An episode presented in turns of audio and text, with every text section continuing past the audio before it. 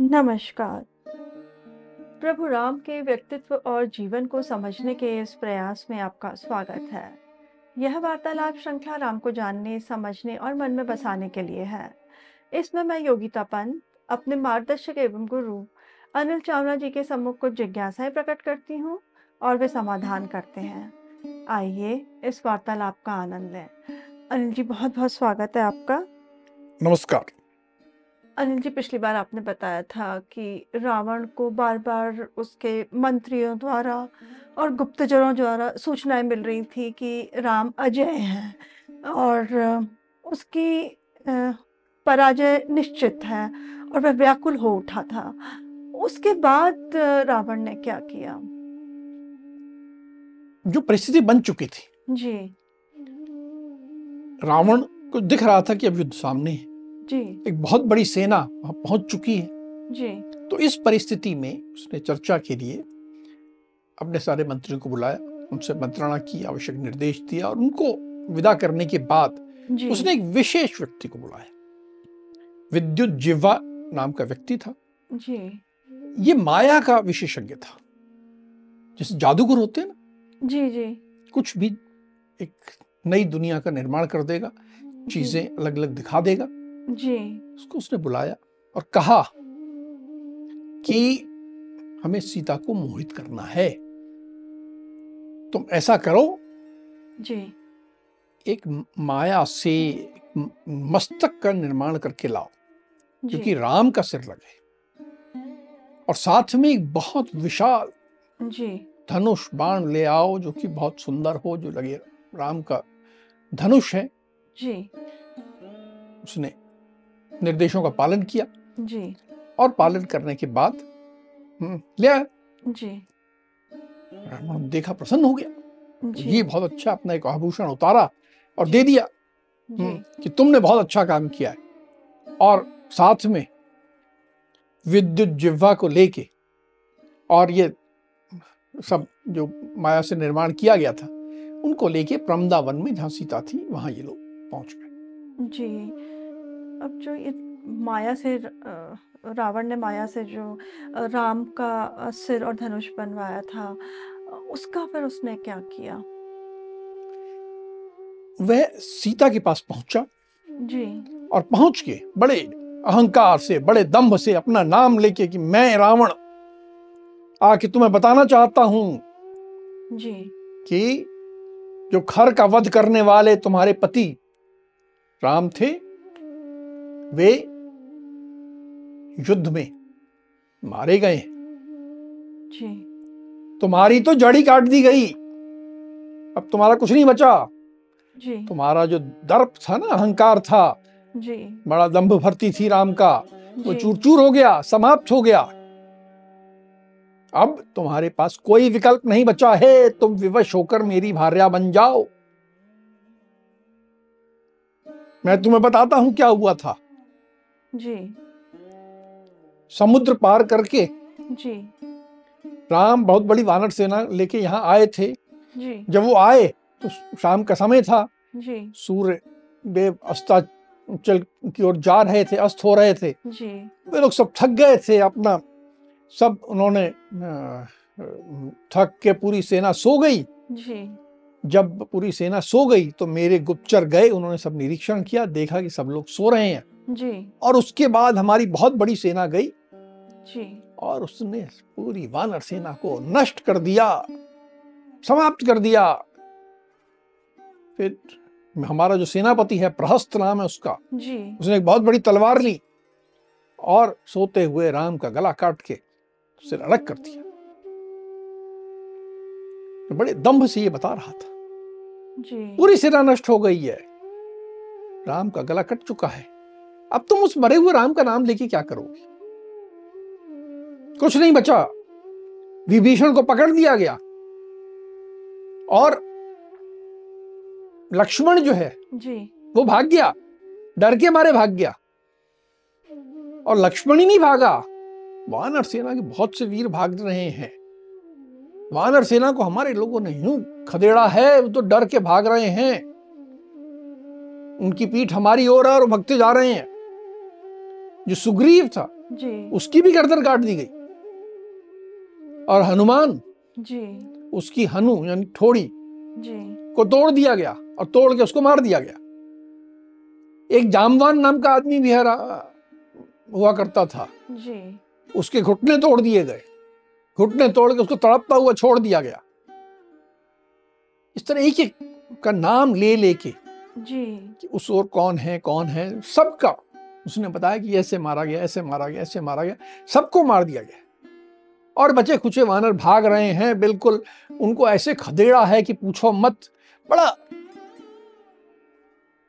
विवरण दे रहा है।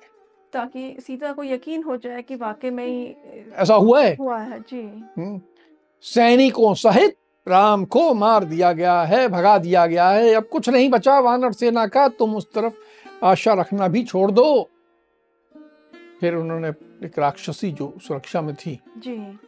उसकी तरफ़ इशारा किया कि वो जो क्रूर कर्मा विद्युत जिह्वा उसको बुलाओ। वो अब ये भी युद्ध क्षेत्र से आया है। जी।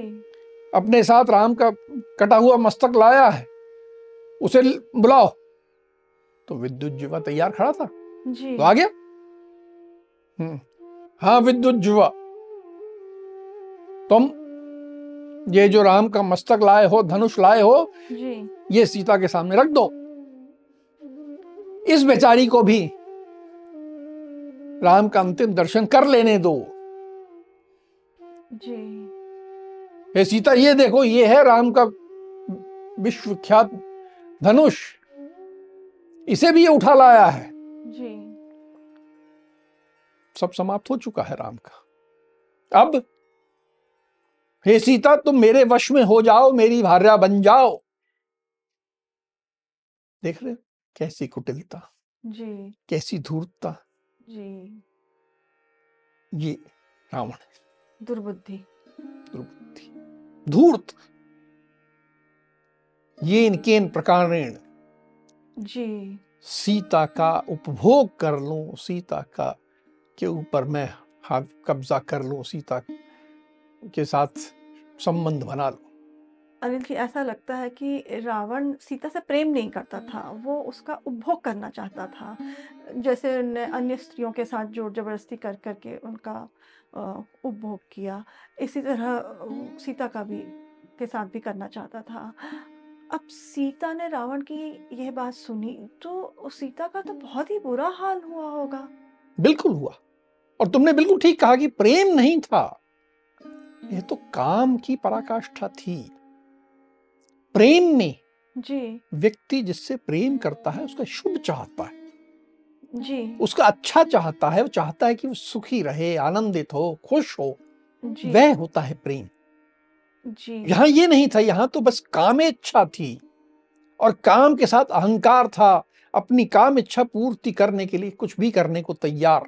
जी और इस तरह का सीता को दुखी देख करके और आनंदित हो रहा बिल्कुल। अब सीता ने जब ये सुना जी। तो बिल्कुल जैसे उसमें वज्रपात हो गया। बहुत दुखी हो गई ज़ोर से रोने लगी धाड़े मार के रोने लगी। जी। एकदम विलाप करने लगी। जी। उसको हर बात याद आने लगी। ने कहा हे क्या के देख अब तेरे सीने में ठंडक पड़ेगी अब तेरा मनोरथ पूरा हो गया। जी। हे कुल विनाशिनी तूने कुल का विनाश कर दिया तूने रघुकुल का संहार कर दिया। मेरे पति मारे गए। जी। कांपने लगी थर थर कांपने लगी। एकदम बेसुध हो गई। गिर पड़ी जी। धूल में गिर के बेहोश हो गई। बिल्कुल धूल में गिर गई। उनको होश नहीं रहा वो कहाँ है। फिर थोड़ी देर में चेतना लौटी। जी। तो फिर उस मस्तक को के पास जाके बैठ गई। उस मस्तक के निकट जाके फिर विलाप करने लगी कि हे महाबाहो राम के नाम के बारे में। जी। आप तो वीर व्रत का पालन करने वाले थे। आपने ये क्या किया? आपने मुझे विधवा बना दिया। जी। ये आप क्या कर गए? और जितने ज्योतिषियों ने आज तक आपकी कुंडली देखी थी सबने कहा था कि आप बहुत दीर्घायु होगे। जी। आप तो अल्पायु में ही चले गए। ये आपने कैसे हो गया ये सब कैसे कर दिया आपने? आप तो महाबुद्धिमान थे। इतने बुद्धिमान होकर भी आपकी बुद्धि मारी गई कि आपने ये ध्यान नहीं रखा। और सोते हुए शत्रु के वश में पड़ गए। जी। ये तो कोई वीरता नहीं होती। ये बात जब भ्राता लक्ष्मण जाके माता कौशल्या को बताएँगे तो वो इस दुख को कैसे सहन करेंगी? जी। आप निष्पाप राजकुमार। महान पराक्रमी। जी। आप जैसा पराक्रमी विश्व में नहीं और आपने समुद्र लंघन जैसा विशाल महान कार्य कर लिया जो किसी और के वश का ही नहीं था। जी। वो करने के बाद फिर आप जो थोड़ा सा पानी था जैसे गाय की खुरी समान जल था। जैसे छोटा गाय के पाँव से खुर से एक छोटा सा गड्ढा बन जाता है ना जी जी जी। थोड़ा सा पानी आप उतने पानी में आके डूब गए। पूरा समुद्र में नहीं डूबे और इस पानी में डूब गए ऐसा कैसे हो गया? नहीं आपकी गलती नहीं है विलाप कर रही है देखिए। जी। कुल कलंकिनी तो मैं हूँ। आप तो में तो सब गुण थे। मुझमें कोई गुण नहीं है मैं कुल कलंकिनी हूँ मैं ही विनाश का सारा कारण हूँ। आपकी गलती बस एक थी कि आपने मोहवश मुझसे विवाह कर लिया। और मुझसे विवाह करने के कारण जी। ही ये सब कुछ हुआ और आपकी आज मृत्यु हो गई। इस तरह विलाप किए जा रहे। जी। विलाप करते हुए फिर उसने रावण को संबोधित किया जी। कि हे रावण सुनो तुम्हें बस एक काम कर दो मेरा अंतर। जी। कि राम का जो शव है जी। उसके ऊपर मुझे भी रख दो और तलवार से मेरा वध कर दो। मेरा शव भी राम के शव से मिल जाए जी। ये कर दो। यही एक कार्य जो है बहुत आवश्यक है। इसमें विलंब मत करो और तुरंत करो। जी। मतलब उसकी जीने की इच्छा समाप्त हो गई। जी। और वो मृत्यु का आलिंगन करने के लिए तैयार हो गई। जी। अब जब सीता इस तरह से विलाप कर रही थी तो फिर रावण ने क्या कहा? रावण सब सुन रहा था। जी। और संभवतः उसे आनंद आ रहा था। जी। वो तो चाहता था कि मजबूर हो जाए इसका दम्भ टूट जाए। जी। तो उसे लग रहा था बहुत अच्छा। है जी। अभी ये सब सुन रहा था। जी। तभी उसका एक सहायक जी। उसके पास आया और उससे कहा जी। कि सेनापति प्रहस्त जी। आ गए हैं। उनके साथ सारे मंत्री भी एकत्र हो गए हैं। और कुछ निश्चय ही कोई बहुत विशिष्ट कार्य जी। उपस्थित हो गया है।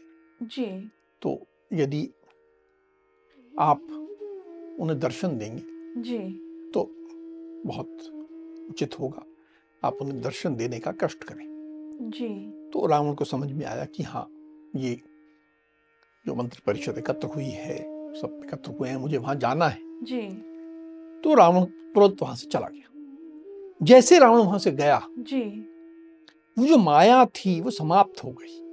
जो माया से बना राम का सिर था। शेर धनुष जी। सब अदृश्य हो गया। वो नहीं रहा। जी। रावण वहाँ से गया। अपने मंत्रियों के साथ उसने चर्चा की और फिर आदेश दिया जी। कि नगाड़े बजाकर जी। सारी सेना को एकत्र किया जाए। जी। सेना युद्ध के लिए तो सेना एकत्र करनी पड़ेगी ना। जी। तो सबको एकत्र किया जाए। पर साथ ही उसने कहा देखो उनको बताना नहीं कि क्या कारण है। ये होता है कुटिल व्यक्ति होता है जी। उसमें पारदर्शिता नहीं होती। जी बिल्कुल। वा, वानर सेना में हर वानर को मालूम था कि वो क्यों आ रहा है। जी। प्रारंभ करने के पहले ही मालूम था कि ये कारण है जी। और इस धर्म की रक्षा करने के लिए हमें इस मुहिम पे जाना है। जी। रावण इस खुलेपन से तो कह नहीं सकता था। जी। तो कारण मत बनाना बताना जी। और सारी सेना को एकत्र कर तुरंत उसके आदेश का पालन हुआ। जी। सब तरफ़ नगाड़े बजाए गए और सारी सेना जो है शीघ्र एकत्र कर ली गई। अनिल जी रावण तो युद्ध की तैयारी में व्यस्त हो गया और इधर सीता जी का बहुत बुरा हाल था विलाप कर रही थी। वहाँ अशोक वाटिका में और फिर क्या हुआ रावण के जाने के बाद? सीता की जो बुरी स्थिति थी जी। वो वहाँ जो रक्षा में थी सब राक्षसियाँ भी देख रही थी। जी। उनमें एक राक्षसी थी जिसका नाम था शर्मा।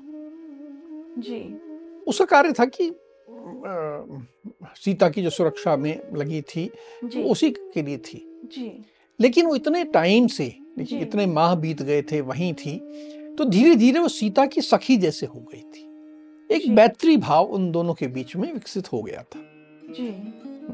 वो बड़े प्रेम भाव से स्नेह भाव से जी। सीता के पास आई। जी। ये शर्मा जो थी जी। बहुत विशिष्ट गुण संपन्न थी। जी। बहुत दयालु भी थी दृढ़ संकल्प भी थी जी। और इसमें बाकी बहुत गुण थे बहुत योग्यताएँ थी। जी। साधारण नारी नहीं थी। जी। योग्य थी। जी। आई उसने सीता को देखा कि कैसे विलाप कर रही है धूल में पड़ी हुई है पूरे आँसू से पूरा आँसू और धूल का कीचड़ बन के मुँह पे लिपट गया है। जी। उसने ढाढ़स बताया जी। कि हे विदेह नंदिनी धैर्य करो। जी। धैर्य धारण करो। रावण ने जो कुछ कहा है वह मैंने सब सुन लिया है। जी। राम सर्वज्ञ। धर्मात्मा है। जी। उनका सोते सोते वध करना सर्वथा असंभव है।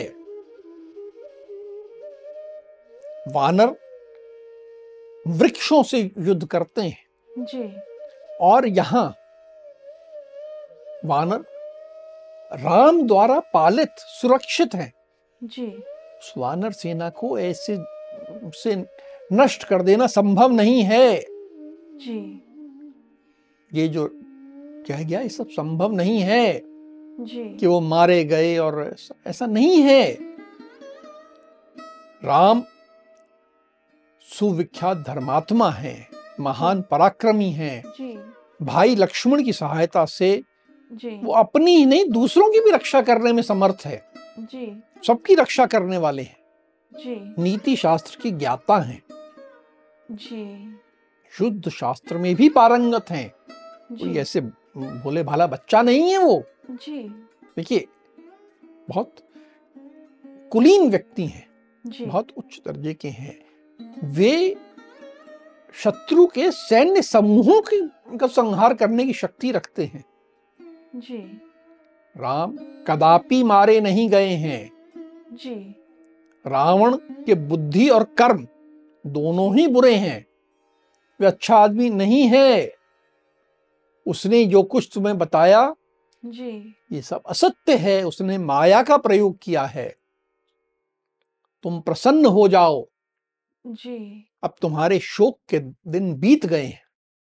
जी। राम समुद्र लांघकर आ गए हैं। जी। और मैंने स्वयं लक्ष्मण सहित राम को जी। देखा है। देखिए ये खुद कह रही है साक्षी कि मैंने देखा है। जी। और मैंने ये भी देखा है कि अपनी संगठित सेनाओं के साथ जी। राम पूर्णतः सुरक्षित हैं। ये सब जो रावण कह गया सब झूठ है। जी। इस तरह करके उसने समझाया सीता। जी। शर्मा जो है ये सीता को ढांढस बंधा रही थी। और समझाने का प्रयास कर रही थी कि वो जीवित हैं।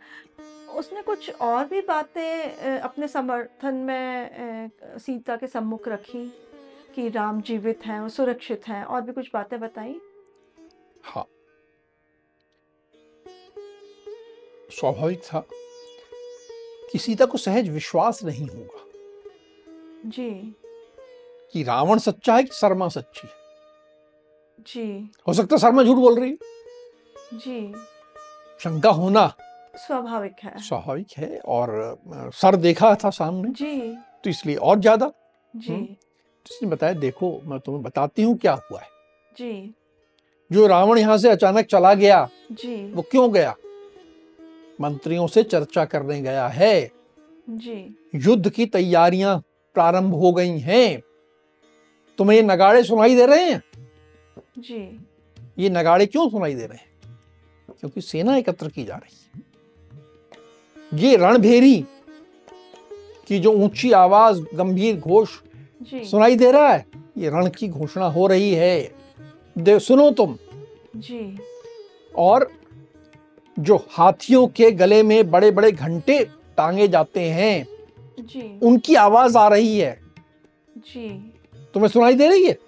देखो हाथियों के गले में घंटे बज रहे हैं। जी। ये सेना की एकत्र करने के लिए हाथियों का एकत्रीकरण हो रहा है तो घंटे बज रहे हैं। जी। रथ बड़े बड़े रथ उनकी घरघराहट होती है। जब चलते तो आवाज़ करते जी। तो वो घरघराहट सुनाई दे रही है। साथ में जब सेना को एकत्र होती है जोश भरने के लिए भांति भांति के बाजे बजाए जाते हैं। जी। जोश भरने के लिए। तो भांति भांति के बाजे सुनाई दे रहे हैं तुम्हें। उस आवाज़ को भी सुनो। ये सब सुन के तुम्हें विश्वास हो जाएगा कि युद्ध की तैयारी हो रही है। अगर राम मारे गए होते तो युद्ध की तैयारी क्यों होती? आवश्यकता नहीं जी। सच बात यह है शर्मा जो है सीता से कह रही है जी। कि राक्षसों में भारी घबराहट है भय है। उन्हें डर लग रहा है। जी। राम का पराक्रम अचिंत्य है। उसके बारे में कोई कल्पना ही नहीं कर सकता। अकल्पनीय है। इतना विशाल है। और सब जानते हैं। जी। तुम विश्वास रखो जी। कि राम संग्रांगण में रावण का वध करके जी। तुम्हें प्राप्त कर लेंगे। जैसे वर्षा का अभिषेक होने पर हरी भरी खेती लहलहाने लगती है आनंदित हो उठती है। जी। वैसे ही तुम राम से सम्मानित होकर प्रसन्न होगी आनंदित होगी इसलिए मन में धैर्य रखते हुए आनंदित हो जाओ हे सीते। जी शर्मा की ये सारी बातें सुनने के बाद तो सीता प्रसन्न हो गई होगी। फिर शर्मा ने कुछ और भी बातें बताई सीता को? सखी के रूप में थी। जी। उसने सीता से कहा जब तुम प्रसन्न हो गई हो जी। तो मैं तुम्हें और बताती हूँ जी। कि मुझमें बहुत योग्यता है जी। साहस है उत्साह है। जी। मैं वेग में वायु और गरुड़ के समान। मुझमें ये क्षमता है कि मैं अभी जी। वानर सेना में जाके राम के पास तुम्हारा संदेश पहुँचा दूँ और तुम्हारी कुशल क्षेम भी बता दूँ। तुम जैसा कहो। जी। मैं वैसा करने के लिए तैयार हूँ मैं तुम्हारी सेवा में प्रस्तुत हूँ। जी। भी तुम कहोगी मैं करूँगी। मुझे बताओ मैं क्या करूँ जिससे कि तुम और प्रसन्न हो जाओ। जी। देखो सखी है वो एक सखी अपनी सखी को प्रसन्न करना चाह रही है कि तुम इस दुख से उबर जाओ और प्रसन्न हो जाओ बताओ मैं क्या करूँ? जी मेरी कोई सहायता चाहिए तो बताओ।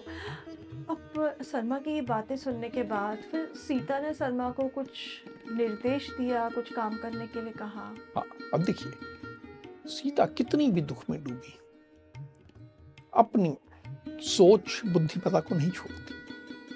जी। वो चाहती तो शर्मा को संदेश के साथ राम के पास भेज सकती थी। जी नहीं। बिल्कुल। इसकी आवश्यकता नहीं है। जी। कहा तुम मेरी सखी के रूप में मेरा हित करना चाहती हो। जी। तो मेरा एक कार्य करो। जी। तुम रावण के दरबार में जाओ और अदृश्य होकर सुनो जी। कि वहाँ क्या हो रहा है क्या बातचीत हो रही है। जी। मुझे उसकी तथ्यात्मक जानकारी दे दो। जी। सीता के लिए महत्वपूर्ण था कि वो जान ले कि रावण क्या कर रहा है। राम क्या कर रहे हैं तो मालूम ही है। जी। इसमें कोई शंका नहीं है। उसने बता दिया कि राम सेना के साथ सुरक्षित हैं। जी। इसके आगे सीता की कोई उत्सुकता नहीं थी। जी। रावण तो कुटिल आदमी है धूर्त आदमी है। जी। इस पे नज़र रखना ज़्यादा आवश्यक है। तो उन्होंने शर्मा को जी। ये कार्य दिया तुम जाके ये पता करके आओ। जी। तो फिर शर्मा क्या रावण के महल में गई और फिर वहाँ से लौटने के बाद क्या हुआ? शर्मा गई? शर्मा जी। में उसमें ये योग्यता थी जी। कि वो जाके सब सुन के बात आ जाए फिर आई। जी। और उसने सीता को बताया कि रावण तो बहुत हठी है। वहाँ दरबार में जी। मंत्रियों के बीच में रावण की माता ने जी। और रावण पे बहुत स्नेह रखने वाले एक वृद्ध मंत्री ने उसे बहुत समझाया। कि हे रावण तुम सीता को छोड़ दो। उसको बहुत प्रेरित किया जी। कि तुम्हें छोड़ देना चाहिए और युद्ध नहीं करना चाहिए। जी। उसको ये भी समझाया कि जन स्थान में जो चौदह हज़ार राक्षस राम ने अकेले मार दिए। जी। कुछ क्षण में जी। उससे कुछ सीखो कि उनकी शक्ति कैसी है। वो इतना बड़ा इशारा है सांप दिख रहा है कि वो बहुत शक्तिशाली हैं तुम्हें उनसे शत्रुता मोल नहीं लेनी चाहिए। ये सब उन्होंने समझाया। फिर बताया कि वो अकेले नहीं हैं उनके जितने सेवक हैं उनकी जो सेना है वो भी महाशक्तिशाली है। उसका भी एक उदाहरण तुम्हारे सामने प्रस्तुत हो चुका है। हनुमान यहाँ आए पूरा समुद्र उन्होंने प्यार पार कर लिया। जी। उसके बाद आके तुम्हारी सारी सुरक्षा व्यवस्था होने के बावजूद जाके सीता से मिल भी लिए। जी। और इतना बड़ा संहार कर दिया इतने राक्षसों को मार दिया। इतनी आग लगा दी सब कर दिया तो इससे तुम समझो। जी। पर उन सब के समझाने के बावजूद रावण समझने को तैयार नहीं है। रावण के सर पर काल सवार हो चुका है। मृत्यु के प्रति उसके मन में लोभ आ गया है। उसको तो मृत्यु ही चाहिए अब। अब तो वो तुम्हें छोड़ने को तभी मानेगा जब उसका वध हो जाएगा। जी। अर्थात भय से समझाने से कोई बुद्धिमता की बात से किसी तरह नहीं मानने वाला अब तो उसका वध ही निश्चित लग रहा है। ये सारी बात आके शर्मा ने सीता से बताई। अनिल जी आज के प्रकरण से जो बात उभर के आती है तो रावण कितना दुर्बुद्धि था कितना कुटिल था धूर्त कह, कहें और वो सीधे रास्ते नहीं चलना जानता था। उसको लगता था मैं ये के प्रकरण से अ, कुछ भी हासिल कर लूँ। उसने सीता को कैसे अपने वश में करना चाहा और पर वो सफल नहीं हुआ। मुझे एक कहावत याद आती है कि काट की हांडी बार बार नहीं चढ़ती है। इस तरह से जो कुटिल व्यक्ति होते हैं वो एक बार किसी को थोड़ी देर के लिए अपने वश में कर लें पर वो ज़्यादा देर तक नहीं कर पाते हैं। और जो एक सरल व्यक्तित्व का इंसान होता है, वो सीधे मार्ग पे चलता है और उसको कुछ कठिनाई भी आती है तो उसके साथ जो दुश्मन है, वो भी उसके साथ हो जाते हैं। और दुर्बुद्धि व्यक्ति जैसे रावण था, धूर्त था, उसके साथ अपने लोग भी विपत्ति आने पे साथ छोड़ देते हैं। तो ये हमारे लिए बहुत शिक्षाप्रद है और प्रेरणादायी है। अब हम आज की चर्चा को यही विराम देते हैं। अगली कड़ी में राम और हनुमान के जीवन से जुड़े कुछ अनछुए पहलुओं के साथ हम दोनों फिर उपस्थित होंगे। राम राम। राम राम।